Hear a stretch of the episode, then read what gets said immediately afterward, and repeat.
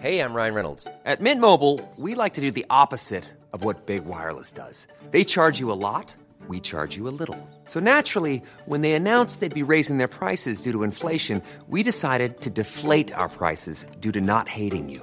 That's right. We're cutting the price of Mint Unlimited from $30 a month to just $15 a month. Give it a try at mintmobile.com slash switch. $45 upfront for three months plus taxes and fees. Promo rate for new customers for limited time. Unlimited more than 40 gigabytes per month. Slows. Full terms at mintmobile.com.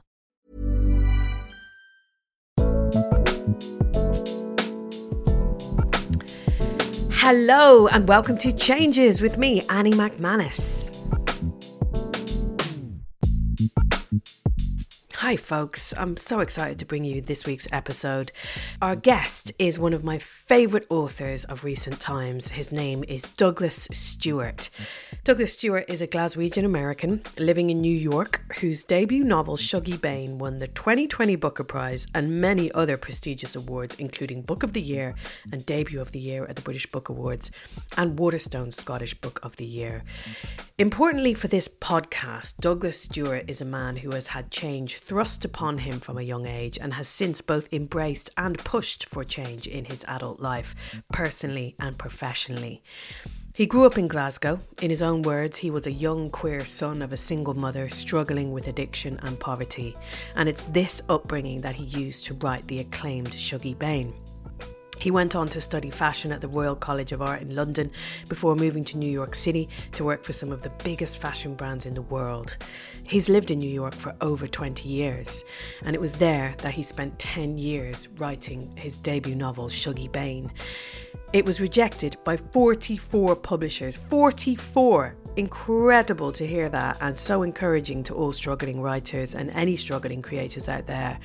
Uh, it went on to win the Booker, and now Douglas's second novel, the follow-up to Shuggie Bain, which is called Young Mungo, will be published this Thursday on the 14th of April.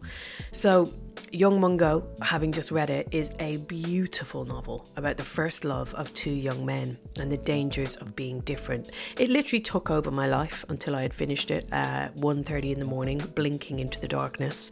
And I woke up thinking about Mungo, and I will never get him or the characters around him out of my head.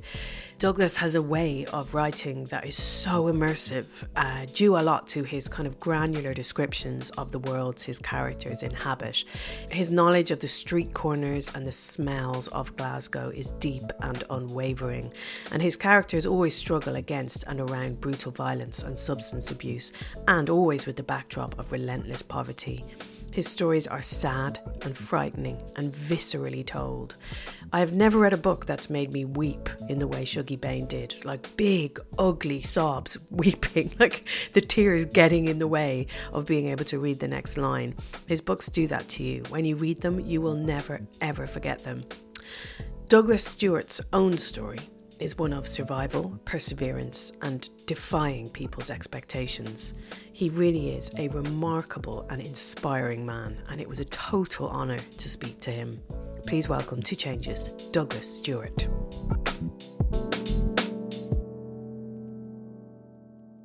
Oh, Douglas Stuart, hello and welcome to Changes. Oh, thank you for having me. I've been looking forward to this for ages.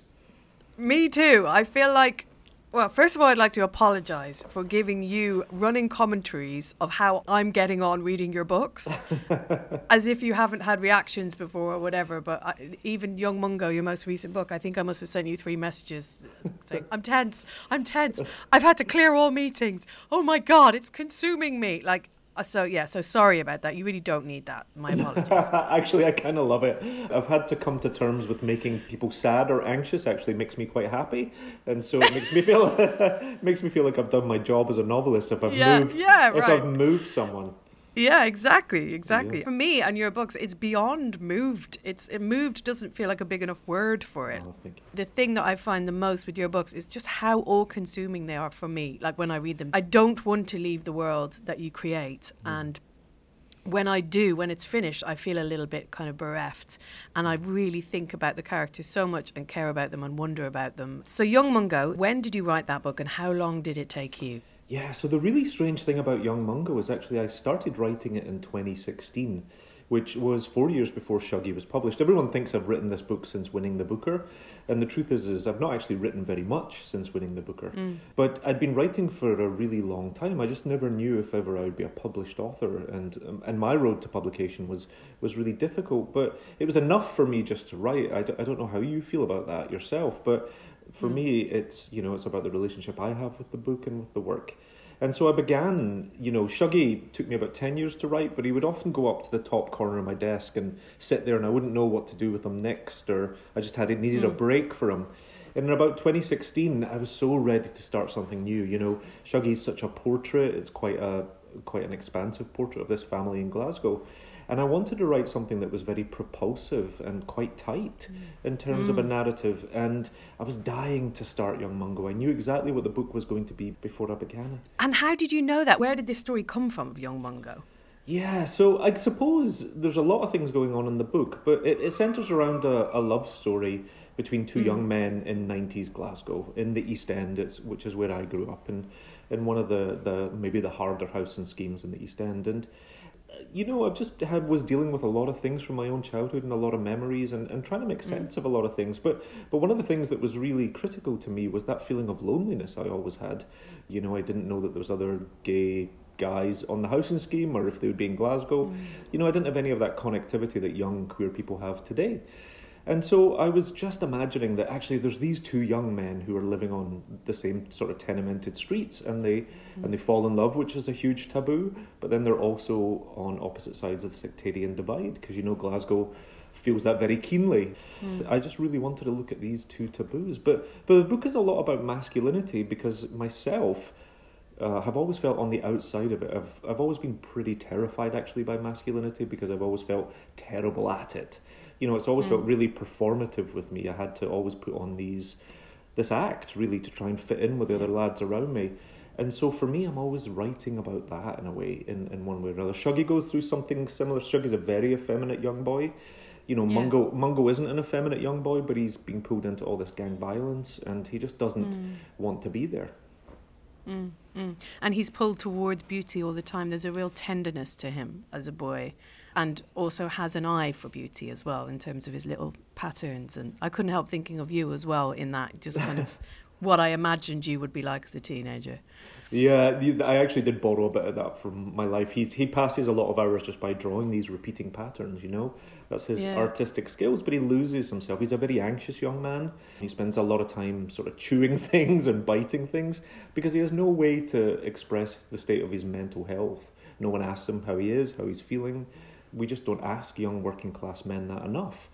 I'm fascinated by gentle masculinity, I think. I think sometimes I'm drawn to that as a bit of a through thread in all of my work because mm. sometimes for a man to be quite gentle and to be kind and to be tender or to be vulnerable is a very brave thing. You know, men are often hmm. trying to conceal that side of themselves.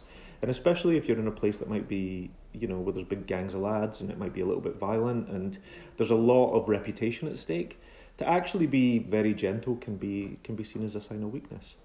Yeah, it's subversive, isn't it? You know, in it the is. north of England, they have the phrase "soft lad." He's a soft lad, uh, you know, as a exactly. as an insult, exactly, um, rather than a beautiful thing. yeah, exactly. I think we're just coming to terms with that now as men. Yeah. But but when I was coming up, there was no place for it. You know, it was, in in a way, it's a form of misogyny. You know, because to be seen to be yeah. very, uh, you know, sensitive and in tune with your feelings was seen as a sign of femininity and that was seen as a sign of weakness. We grew up in a time where it was believed that boys were always safest and best placed around other men. And it didn't almost matter who that man was, it was just you needed that male influence in your life, so you had to go do it. And it could be old Jack that, you know, was building a shed a couple of houses away, or, or somebody could have got a motorbike, you know, and you would have had to go and sort of learn how to yeah. do that. But but boys needed a masculine influence. And of course, this is also a time where we, we don't talk about the trauma that happens to young boys. You know, we haven't yet reckoned with the church. We haven't reckoned with, yeah. I hate to say it, radio DJs. We haven't reckoned with yeah. with all these people that are doing these horrific things. And so there's so much silence around this young male experience in this time. Yeah. And so Mungo is quite alone in that, and he's and he's he's doing his best. And uh, we can't spoil it for readers, but you know, it is. I wanted to take romance, but it also has a bit of you know the social realism that I'm known for and is a little bit of a thriller or a horror. Mm.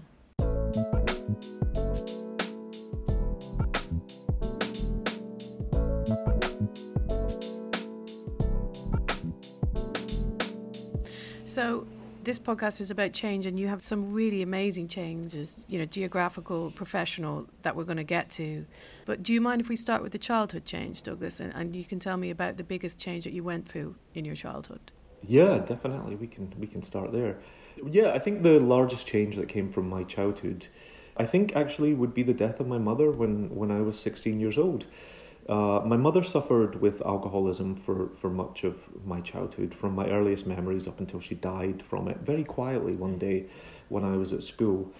And, you know, my mother, like I said, was an incredibly hardworking, resilient, resourceful, working class mum, but she'd come into life and she hadn't had the benefit of an education. She'd been in a marriage, she'd had her kids, she had her wee council house, and then everything around her seemed to collapse. And I think she lost herself in that hopelessness of the time, and that really sort of brought in the addiction. But when my mother died when I was 16, you know, I had never envisioned a life without her. I'm the youngest of three children, but I'm much, much younger than my siblings. And so, really, for most of my childhood, it was just me and my mother.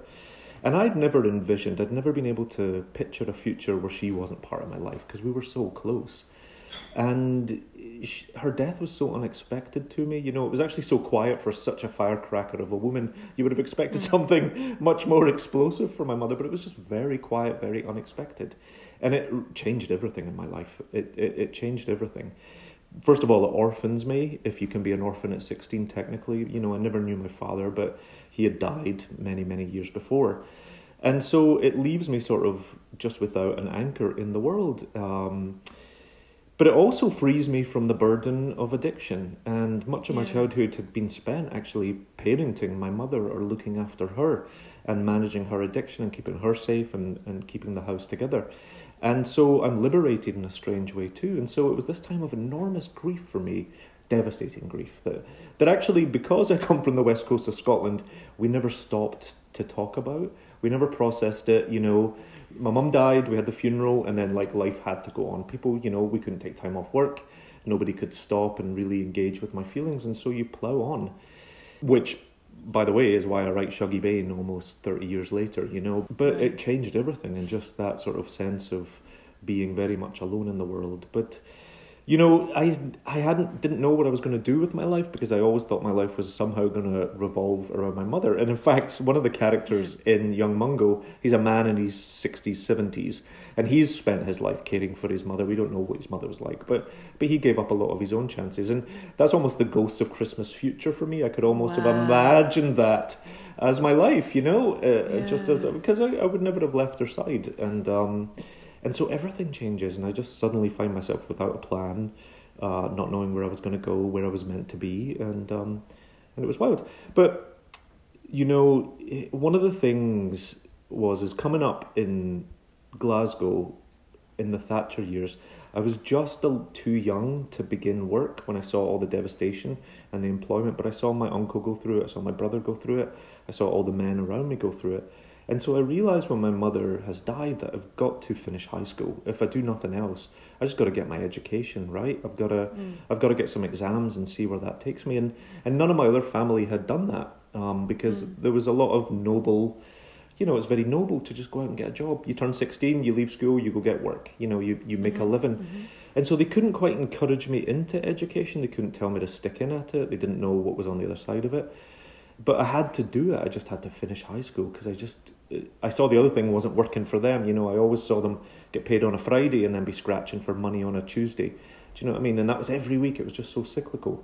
And so I thought, I don't know what it is, but I've got to finish high school. And and that was the change that came about with my mother's my mother's death too. I, I was also liberated in a way to do that. Yeah. And how were you in school before your mother's death? Were you a diligent pupil? No, I was. I. I mean, I've always been um, a bit of a chronic people pleaser, so I always try my hardest. But I was never especially bright or gifted, and I didn't necessarily have a pulling in any one direction or another. It wasn't like someone would say, "Oh, he's an excellent English student" or a something else. And Yeah. so, and my honestly, my education was so disrupted for a bunch of reasons. First of all, for my mother's addiction. Um, there were many days I just couldn't go to school, you know, because I knew it would something bad would happen if I left the house. And then there were other days because I was being bullied for being queer that I wouldn't go to school, and I would sort of dog it, or I would use my mother's, you know, her very relaxed parenting uh, in order just to not go to school.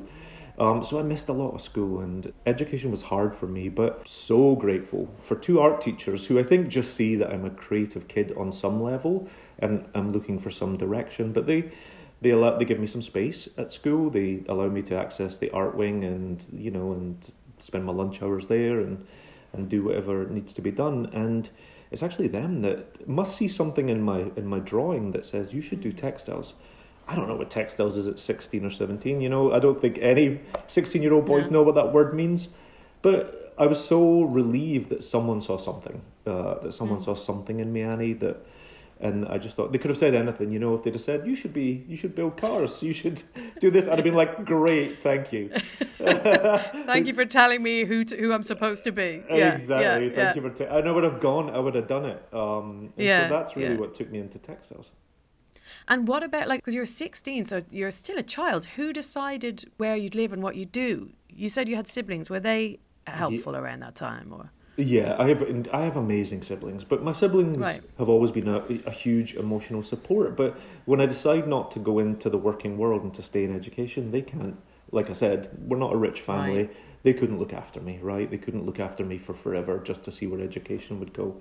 And so what I do is I go, I circle some things in the back of the paper, the back of the Evening Times, and I go and I find a bed sit for thirty-two pounds a week, and I move in. I'm grieving. I'm feeling all the changes that come with teenage boys anyway. I'm feeling weird about my sexuality, and I end up just with this rented room in the middle of Glasgow. And you know, I have to work four nights a week in it was Texas home base at the time, uh, and then all day Saturday and Sunday. But I, I get to go to school. And funnily enough, those last two years at high school are the the clearest for me. They're the most focused of my entire education, the twelve years prior or whatever, however long I've been in education by that point. Um, because suddenly I can focus on myself, and when I'm able to focus on myself, it doesn't matter that I have to work every night of the week just to go to high school. You feel like you're building towards something, and so it was actually quite a a, a strange time. It was a time of like liberation for me. Mm.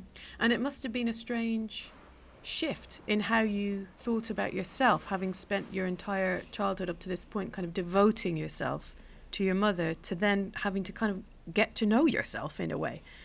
Look that's, inside for the first time. Oh, that's right. And actually, even just to come to terms with my sexuality, because yeah. you know I, I I hadn't told anybody I was gay. I was trying desperately not to be and gay. And you you knew you were gay. Yeah, I like, did. Yeah. Actually, other people knew I was gay before I knew I was gay. Right. And, and yeah. you know, when I was about seven years old, six or seven, other lads said, "Ooh, why you like that? You're you're wrong." You know. Right.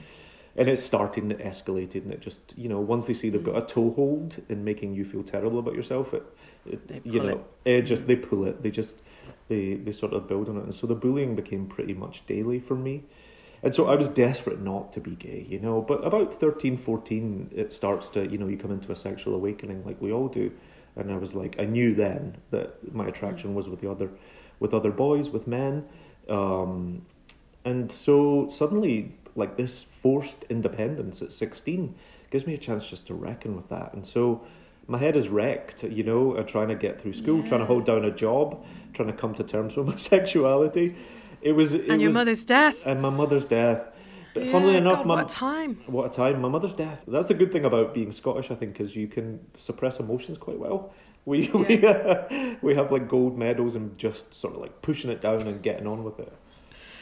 So in Young Mungo, he does meet someone who helps him understand who he is, someone that he falls in love with. Did you were you lucky enough to to meet someone like that, or or, or meet another gay boy and feel vindicated in how you were, if you know what I mean. Actually, no, I never did. Um, right. what, something that happened that made me want to write this book is actually after I left high school, um, I had a lad get in touch with me. Maybe we were a year out of high school, and he came and he said, "I just have to let you know I'm also gay.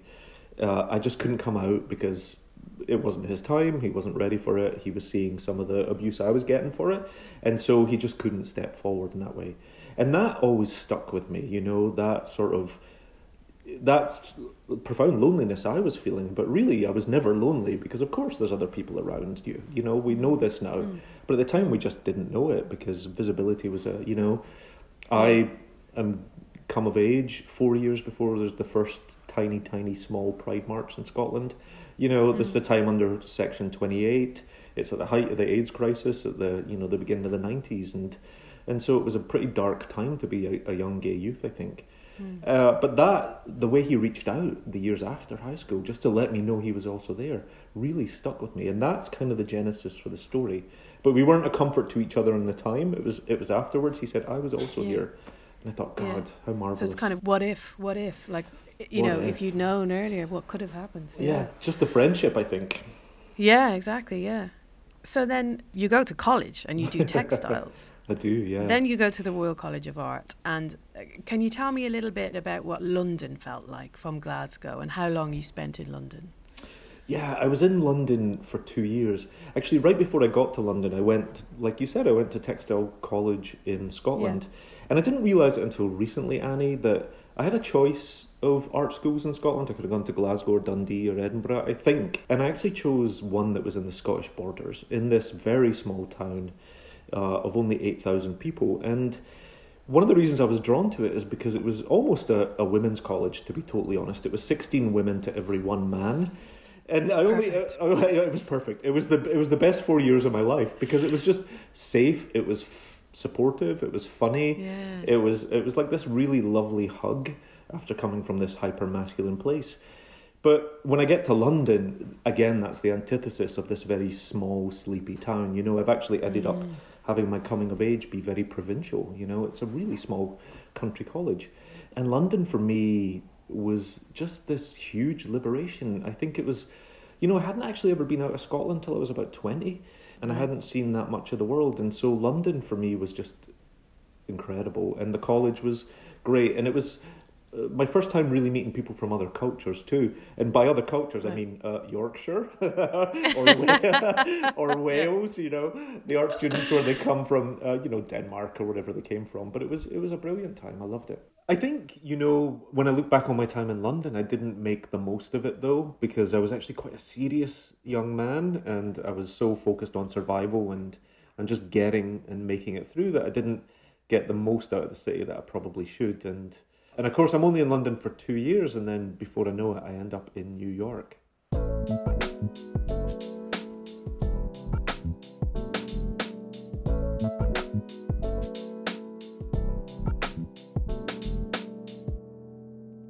So, this is like some sort of fucking fairy tale. You have to walk us through how this happens, how you ended up yeah. working in New York as a designer for Calvin Klein.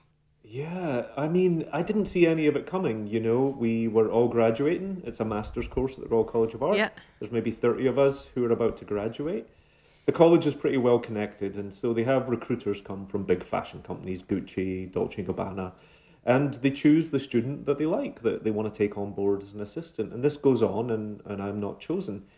And then uh, about a week before I graduate, the, the team from Calvin Klein come through the come through the studio and they meet with all the remaining students and they after they interview me they say how would you like to come and work in new york? And it was almost as straightforward as that. Wow. and about two months later i found myself here. And you were 24 years old?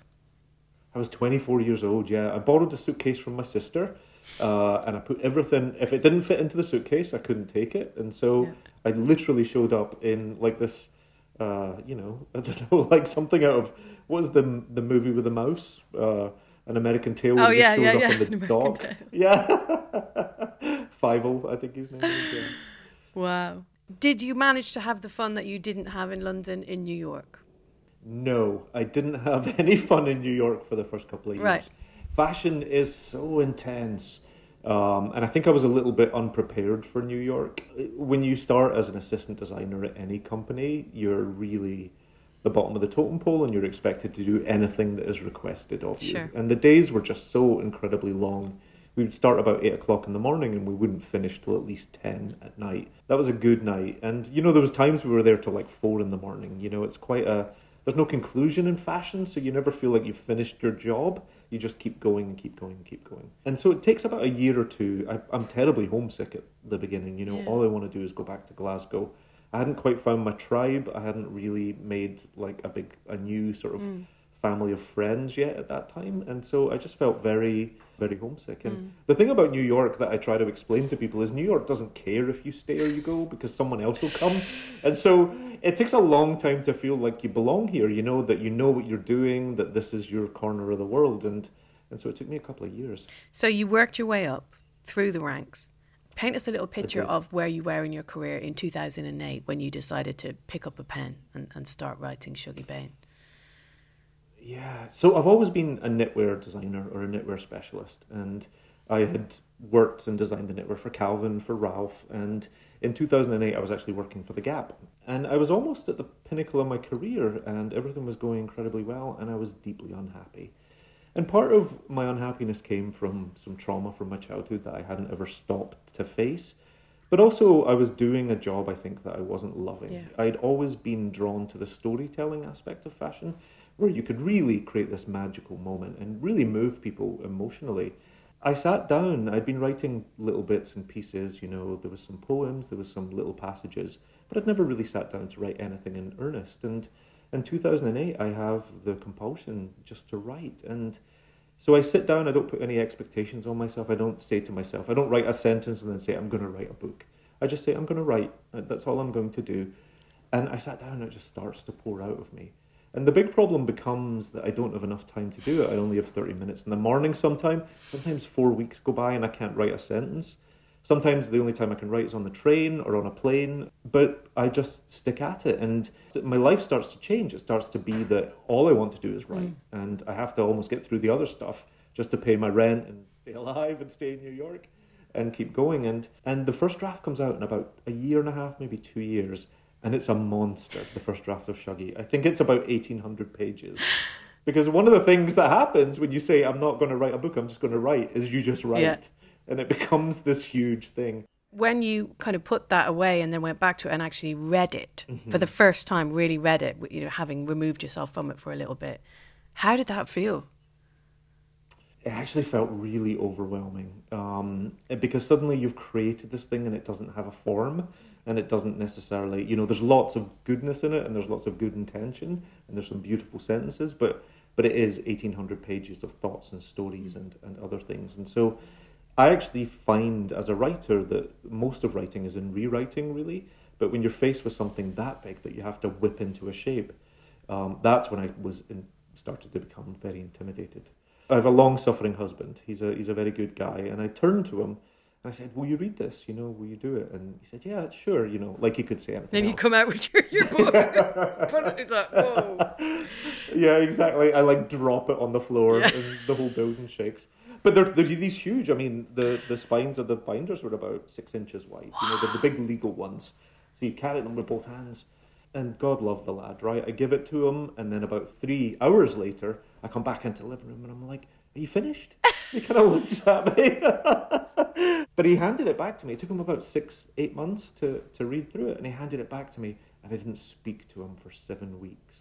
I felt so violated. I'd asked for it, of course. Yeah. And then he'd done it, and he'd done it to the best of his ability. And then I just felt, how dare you? Because Like, also, raw- so much of it is a is, is your life and your innermost feelings and thoughts. So even if they're criticizing the form or the you know the technicalities of how you write, it's hard not to take it as a slight on everything about you, right? That's exactly it. Yeah, and you can't help but take it personally. And and Yeah. actually, then I couldn't look at the book for a couple of months because I it felt Right. like like not my own thing. But an interesting thing happened there, and it talks a lot about the silence between men.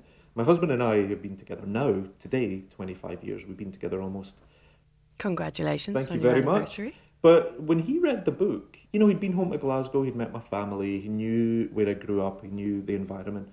But until he actually read a piece of literature where he could immerse himself in it, he had no idea about so much of it. Yeah. And so that period in our relationship as well was him really coming, sort of understanding finally, Yeah. really truly who I was. Um, and I realized that there's no way to. Sometimes men don't necessarily share those deep feelings between each other, Right. even when we're very intimate. And so the book did a lot for us in that way. Yeah. And maybe for you as well, like maybe uh, they say, don't they? You know, you write to know yourself. You know, in writing it, you probably learned a lot about your own life in that way too, no? I did, yeah, and I and I got to put down a lot of um, to lay down a lot of my armor and a lot of my weapons, because I I really came to term with some difficult things that had happened in my childhood, but I came to understand them. I never really understood sectarianism. Yeah. I just understood what it felt like. I came from a Protestant Catholic family. Mm. It was always part of our life. There was always divides in the family and then in the community. And when I went back and I really thought about it and I understood the immigration and Irish history, when I did all the research that's necessary to write a book, mm. I didn't like it anymore, but you know, I came to terms with it. I could understand it. Um, and I could understand the homophobia. I could understand how we were very unkind, as I said, to working class men, how mm. the coal miners around us went down and did these really difficult jobs, mm. but no one ever said to them, Are you all right? Are you happy? How do you feel? Because you couldn't say that, because then they would come apart, right? No one could admit they were vulnerable or afraid or that this wasn't what they wanted to do. And a lot of hurt stemmed from that silence. And I understood the hurt because I, it, I suffered through a lot of it, but I never understood the silence. And when I started to understand the silence, I could really um, forgive a lot of people. And Douglas, what did the the people around you in Glasgow that you you know that you were still in touch with? What did they make of Shuggie Bain, and how did you feel about releasing that book with regards to them? I was really nervous, actually. Um, just a, a weird thing about my geography because I'm based in New York. The book published in America first, Yeah. and so it was waiting. It took about six months bef- the the gap between publishing in America and publishing in the UK, and the wait felt endless to me. And it was really I was nervous because it didn't matter if it had had a great New York Times review or if it had been nominated for these awards. Fundamentally, if the people I grew up around hated the book or felt some way about it, then I would have felt like I'd failed, you know? And because I'd never known that I wanted the book to be published or that it ever would be published, I had written it very honestly and In the best possible way. punches. Yeah. In the best possible way. Yeah. And the truth is, is um, it's had a phenomenal reception at home in Glasgow and in Scotland, and that's been the most touching thing for me. The city painted a mural to Shuggie on the side of the Barrowland Ballroom, which you will know, you'll know the Barrows, um, as a famous music venue. And people say to me all the time, I know an Agnes, I know Shuggie, I know Eugene. Yeah. And that's that's really powerful, you know. And the truth is, is times were tough in Glasgow in the eighties. It doesn't mean to say the people were tough, but we went through a collectively difficult time, and you might as well just talk about that very clearly, um, you know, without pieties or polemics. It's so sensory, you know, reading your books when it comes to understanding Glasgow as a place. You don't sugarcoat it, but the fact that you spend so long describing Glasgow as it is, it is an act of love mm-hmm. in a way. Mm-hmm, mm-hmm. I think so, and certainly the ten years it took me to write the book, it was love and homesickness that kept me coming to the page.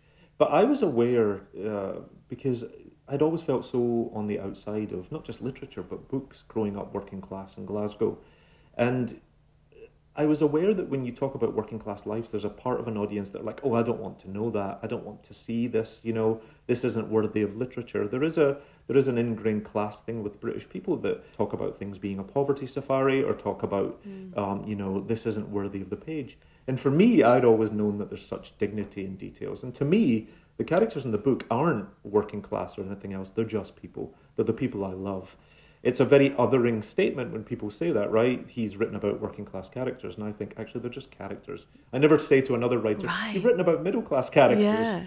It's it's a, it's a way. It's just a really weird language we have in literature and trying to define things, and so.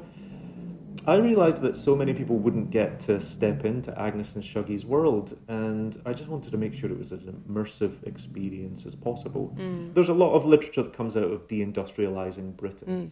But it usually focuses on the heterosexual male experience, hmm. and that had just not been my experience, right? First of all, I'm the son of a single mother, so my entire world was feminine. And then I'm a young queer man that grew up in it, and so you know, it hmm. just the heterosexual male experience for me was almost the enemy. Yeah. And what I wanted to do was take the mothers and take this young queer boy, and put them firmly in the centre. Yeah. And tell me, you say you touch on your own experiences and you have things, you know, in your head that you want to dig up and kind of excavate and, and get on the page. The process of doing that, how does it feel for you when you write? Yeah, everyone asks me often if my if my writing is cathartic, and I think it is, but not because I feel like I can give away some trauma or share that trauma, because I don't think you can lessen trauma by doing that. It helps to talk about it and to express it. But for me, the catharsis comes from a point of understanding. You know, I think when you go through a lot of dark things as a kid, you know what it feels like very viscerally. You understand how it feels on your body to your psyche. But in writing Shuggie, especially, it forced me to go back and reckon with the times. You know, why would a mother drink herself to death? Why were men feeling this way at this period in history? And I had to go back and understand the harm we did to straight men first or to working class men first by not allowing them to be in touch with their feelings. And so, almost in in coming to terms with these fictional characters and the, the reasons why they get to those that point in their life, I could ease my own trauma because I just understood it better rather than Yeah. always just feeling like something bad had happened to you. You can be like, actually, this is why, you know, this is why it was like that. And one of the big things about my work is the homophobia that, f- that focuses in it. And the truth is, is it's, it's not that Scotland was homophobic, it's that the world was homophobic in the 80s and 90s. And even good people were homophobic in a way. They might not understand they were doing that, but you know, there was nowhere, I think, for a young queer person like Mungo or Shuggie to turn and to find a, a safe space at that time. And one of the things that publishing Shuggie Bain has taught me, Annie, is that actually it's a universal story. I think everyone thought it was a very Scottish specific, uh, Glasgow specific thing, and actually it's not. It's, you know, this could be Naples, it could be Detroit, it could be Appalachia, uh, you know, it could be any of these places.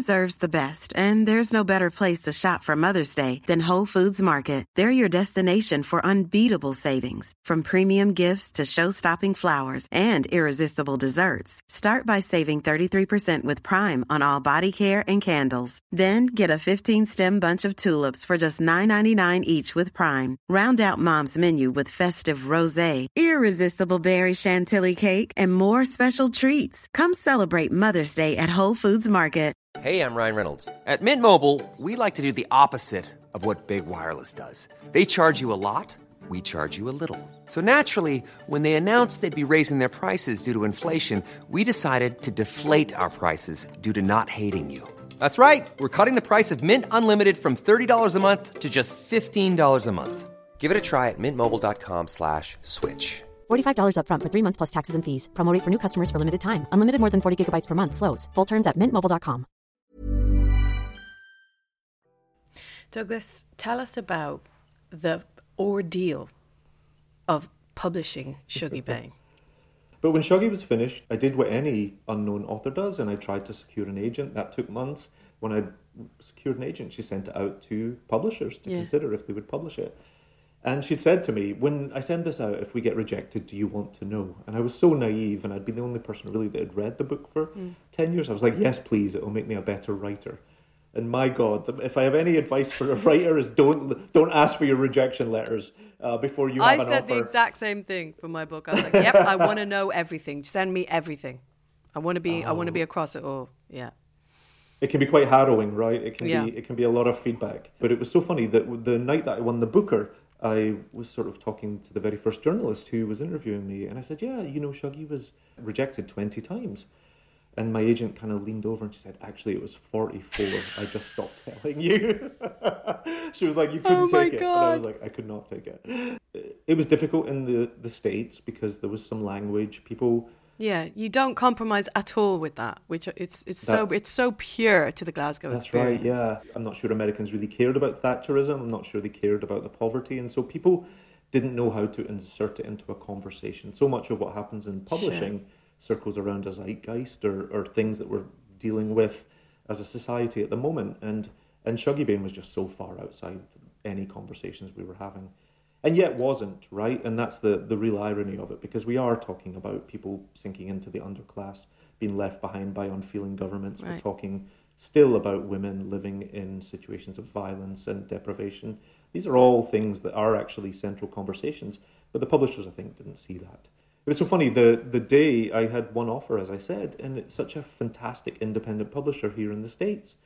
And when I went in and I met with them, and they said to me, you know, we would whatever you want to do with this book, however you want to edit it, we will publish it however it is. And and they made me my offer, and I was sitting across the table, and I just said, great, I'll think about it. And I got outside with my agent. My agent said to me, "What have you got to think about?" I was like, "I know, but I didn't want to be too keen. Uh, I wanted just to be a little bit cool." Um, but it's been phenomenal, and you know, one of the things about rejection for a writer is you're looking for a champion, but you're looking for someone that's also going Yeah. to believe in your work as much as you do, and will help Yeah. look after your work when things are tough. It, it worked out that you found the right people and the right people found you. That's right, yeah. And it didn't feel like that, you know, when you go through the rejection, you're not sure that's what it is, but but it really Mm. does work out in the end. Um, there's a quote here from an interview that you did with Bernardine Evaristo that I'm interested in. It says, One of my biggest regrets, I think, is that growing up so poor, I almost had to elevate myself to the middle class to turn around to tell a working class story. Can you tell me a bit about that, please, Douglas? Yeah, that's I I really stand by that statement. You know, when I was growing up, we I didn't really read a book until I was about 16 or 17 and they just literature just didn't feature in the community. The the boys around me weren't reading much. You know, books were seen as incredibly southern, incredibly middle class. They were also, Yeah. funnily enough, quite feminine, Annie. And I think boys, mm. I think working class men still have a tough time coming to literature in a way. And so, you know, I just didn't know really about books, um, and I didn't feel included in the conversation. I felt, as a northerner, that all the conversations were not aimed towards us. They were sort of talking beyond us or above our heads or or not even Yeah. towards us. And and so you just get on with it. And I don't think it made us as kids any less creative or compassionate or curious about the world. It just meant books were not part of our landscape.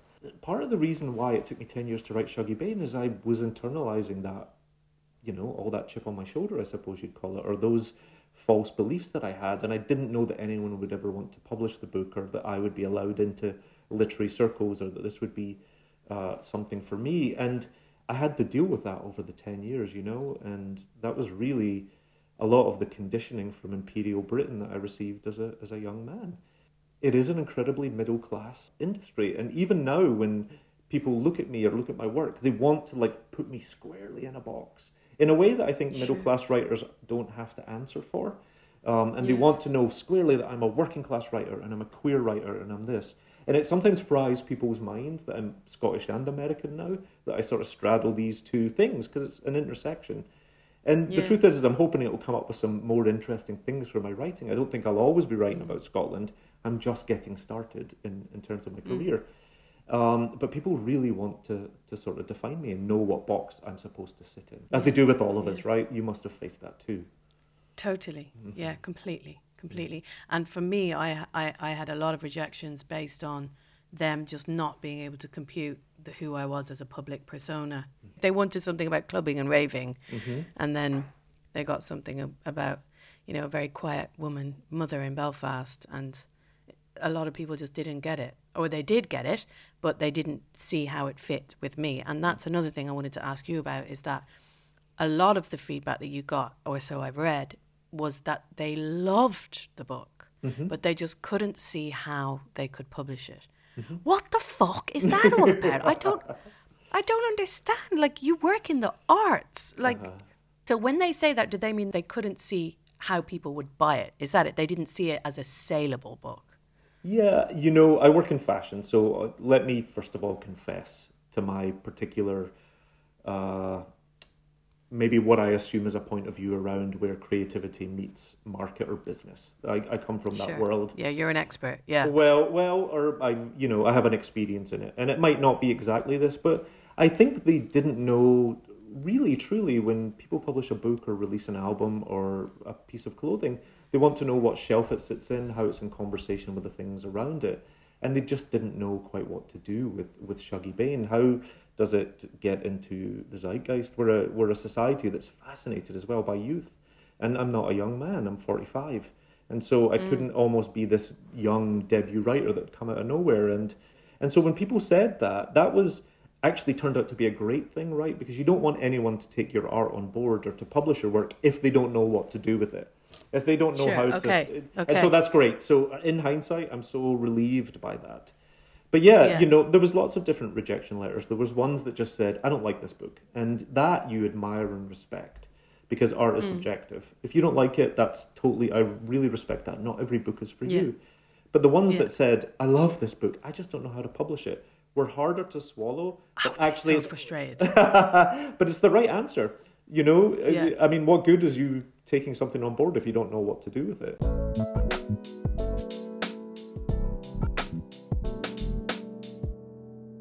I'm curious about your feelings when it comes to belonging, because I think Young Mungo is so much about a sense of belonging or not mm-hmm. belonging in his mm-hmm. case to the social circles he's in and to the to the family he's in. I've left Ireland now for as long as you've left Glasgow, mm. and I've been thinking a lot recently about home and where home is and what home is to me, mm-hmm. and I felt a real pull towards Ireland. Now it could be a midlife crisis, it could be COVID, it could be many things. So I'm trying to be very calm about this pull and go slow, but I'm just interested in the idea of home for the diaspora when you're away this long and suddenly the second half of your life is kind of looming in front of you. When you look at Glasgow, do you feel like you belong there in the way that you belong in New York?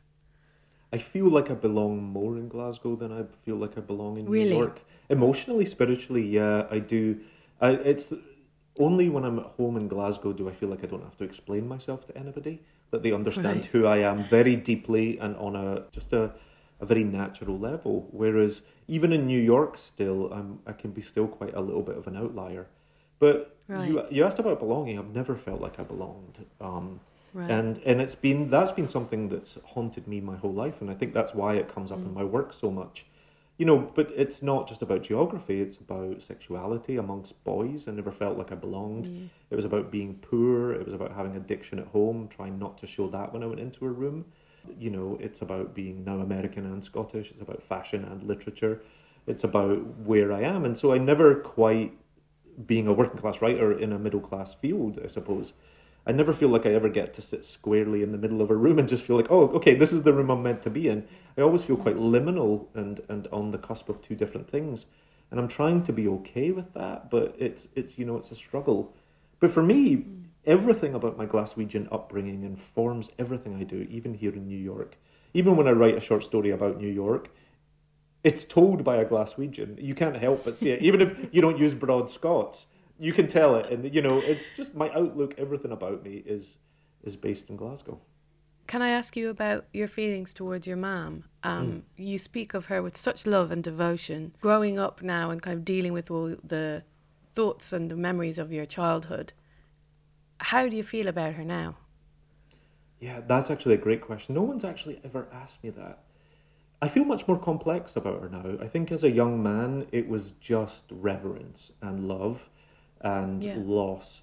And actually, after having written uh, Shuggie Bain, I had to also reckon with a lot of the damage that alcohol did to my mother, but also the damage that my mother then did to people around her. And that just makes her, you know, a flawed person who I still love, but uh, it's a it's a much more realistic picture, you know. But I think part of the curse of being a gay man sometimes is we're always trying to understand our mothers, uh, and it might just so happen that that might be my life's work is is trying to know her. But even with Shuggy Bain, I didn't want to just write a story about a mother because I was aware that this woman was so much more than just my mother, you know. And also, I was born when my mother was was she 42 she was quite an, she was an older woman for the time for the 70s she had me later in life but i was always aware that my mother had this whole life that i'd never seen you know where she was a friend and she was a daughter and she was a lover to you know whatever man. And i've always been fascinated in trying to understand that more because i never got to have a relationship with her as adults. I never got to ask her about her life. You know she died when i was a kid. And I would love to just know more about her as a human being and hear what she liked and what she was like at 18 and, you know, all these hmm. different things. And, and so I think my work is always trying to imagine that.